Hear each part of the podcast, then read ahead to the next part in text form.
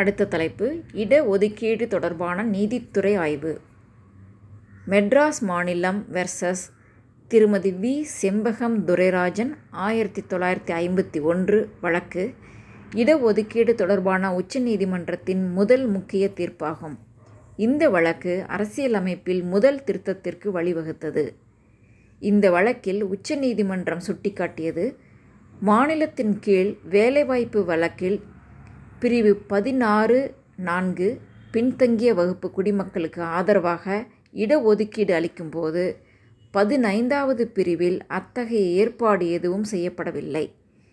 இந்த வழக்கில் உச்சநீதிமன்றத்தின் உத்தரவுக்கு இணங்க பாராளுமன்றம் பிரிவு 15ஐ பிரிவு 4ஐ சேர்த்ததன் மூலம் திருத்தியது.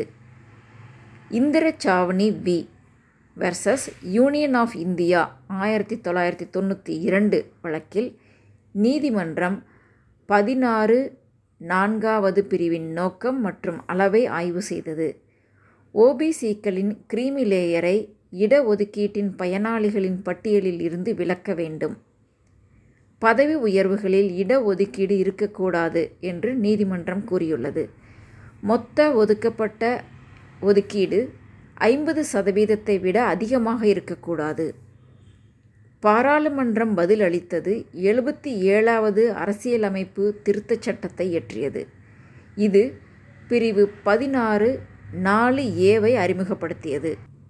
பொது வேலைவாய்ப்பில் சமூகங்கள் போதுமான அளவில் பிரதிநிதித்துவம் செய்யப்படாவிட்டால் பொது சேவைகளில் பதவி உயர்வுகளில் எஸ்சி மற்றும் எஸ்டிக்கு ஆதரவாக இடங்களை ஒதுக்குவதற்கான கட்டுரை அரசுக்கு அதிகாரம் அளிக்கிறது. எம்.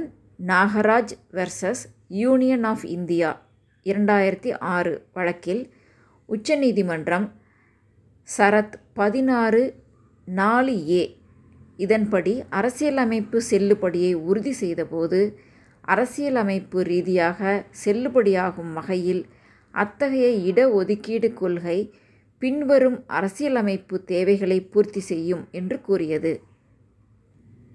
எஸ்சி மற்றும் எஸ்டி சமூகம் மற்றும் கல்வி ரீதியாக பின்தங்கிய நிலையில் இருக்க வேண்டும். எஸ்சி மற்றும் எஸ்டி சமூகங்கள் பொது வேலைவாய்ப்பில் போதுமான அளவில் குறிப்பிடப்படவில்லை.